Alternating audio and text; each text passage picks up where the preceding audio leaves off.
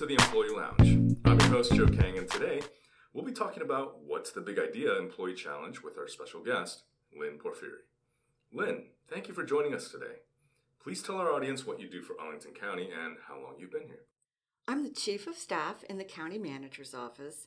I've been serving in that role for two years, but for seven years before that, I was in the DES Real Estate Bureau. Great. So, what exactly is What's the Big Idea? What's the Big Idea is an employee contest. At budget adoption back in April, the county board directed the manager to work with DMF and HR to develop an employee incentive program on a pilot basis. And the program would reward and recognize staff for ideas that either reduce cost or waste, improve efficiencies, or enhance customer service. The manager has to report back to the board in the fall, which is why we're running the contest or the challenge this summer. Winning big ideas may be included as part of the FY19 budget development. We're calling the challenge What's the Big Idea because we're looking for big thinking, systems thinking, operational changes, or changing the way we do business. Past employee innovation competitions have come up with ideas like turn off the lights or turn off the computer monitor when you leave the room. And those are good ideas, really good ideas, and we've implemented them. But in today's world, I wouldn't consider that to be a big idea. We're looking to transform processes and improve the efficiency of programs with the goal of changing the way we do business. Interesting. So, can you tell me who can submit a big idea? This contest or challenge is open to all employees. That means full time, part time, permanent employees. Everybody's eligible. You can enter the challenge individually or with a team. This means everyone from department directors to individual contributors. And I want to especially encourage ideas from operational folks, the people actually running the programs or working on projects day to day. This is your chance to be heard. Maybe you've mentioned ideas to your supervisors in the past and they haven't really gone anywhere. Here's an opportunity to have an unbiased set of eyes look at your ideas. Remember, if you enter as a team, the team itself will be responsible for allocating award money among team members if your team is successful in the challenge. And by the way, feel free to enter as many times as you want, as long as each entry is for a different big idea. Awesome. So I know our listeners will be interested to know how they can submit their big idea. Can you tell us how to enter the challenge? Sure. There's a Survey Monkey application right on AC Commons.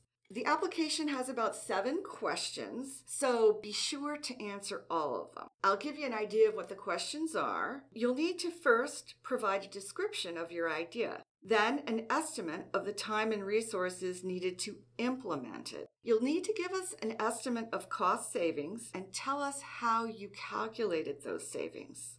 Another question asks how long it will take to realize the gains, the savings, or the efficiencies. And if your idea increases efficiency or enhances customer service, what metric would be used to measure effectiveness? I want to give an example of that. Let's just say your big idea doesn't involve cost savings. You're going to need to tell us something like My program serves 80 customers or clients a month. With my changes to the way we run the program, we're going to be able, for the same amount of money and the same number of employees, to serve 120 clients or customers a month. That would be an example of a metric that we could use to measure the effectiveness of your idea.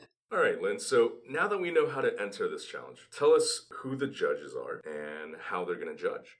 Well, we decided to use a different concept with this. We've asked employee council to review every single entry in What's the Big Idea and then submit recommendations to the county manager as to who they think has the biggest and the best idea. They'll be judged based on their practicality, their estimated ability to save money, increase efficiency, and or eliminate wasteful duplication. Entries must be implementable during the FY 2019 budget cycle. Although we don't have to realize savings during that year, but we must be able to implement the program changes in that year. Okay, Lynn. So now the most important part. What are the awards for winning ideas? This is really exciting. We've run these types of innovation contests in the past, but we've had no awards for employees associated with it. This time we have a $2,500 pot of money. Employee Council, as they're judging the applications and the entries for What's the Big Idea, will be able to also recommend to the county manager how to allocate that $2,500 pot of money.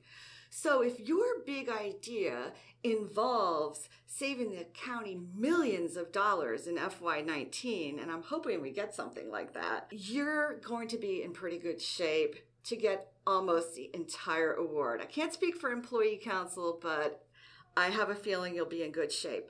However, if there's three or four ideas that are pretty good, employee council can say, well, I think manager, you should award $500 to this idea and $1,500 to that idea. And gee, that only adds up to $2,000. Maybe we'll save the $500 for next year's competition if this pilot proves to be successful. All right, Lynn. So, can you tell us how long this contest is running for? Sure, the contest recently started and it's going to run until August the 18th. That should give Employee Council time to review all the entries and make recommendations to the county manager in time for us to report back to the county board early this fall. Great. So, lastly, if any of our listeners want to find out more about the big idea, where can they go to get more information? You can go to AC Commons in the search box, type what's the big idea, and what should pop up is a general description of the challenge, the application, FAQs, and a link to the official rules. If you still have questions, feel free to contact me, Lynn Porfiri. I can be reached at extension 0599. Lynn, thank you so much for taking the time to explain to all the listeners out there what the big idea is all about. I think I learned some new things today, and I hope that the listeners have some takeaways as well. Thank you for tuning into the Employee Lounge. We hope you enjoy this podcast and that you'll join us again for the next episode. Please remember to subscribe and listen to new and archived episodes at any time on your mobile devices.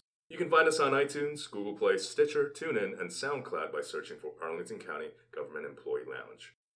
Please help us get the word out by sharing this podcast with your boss, your team, and fellow county employees. Until next time, stay sharp.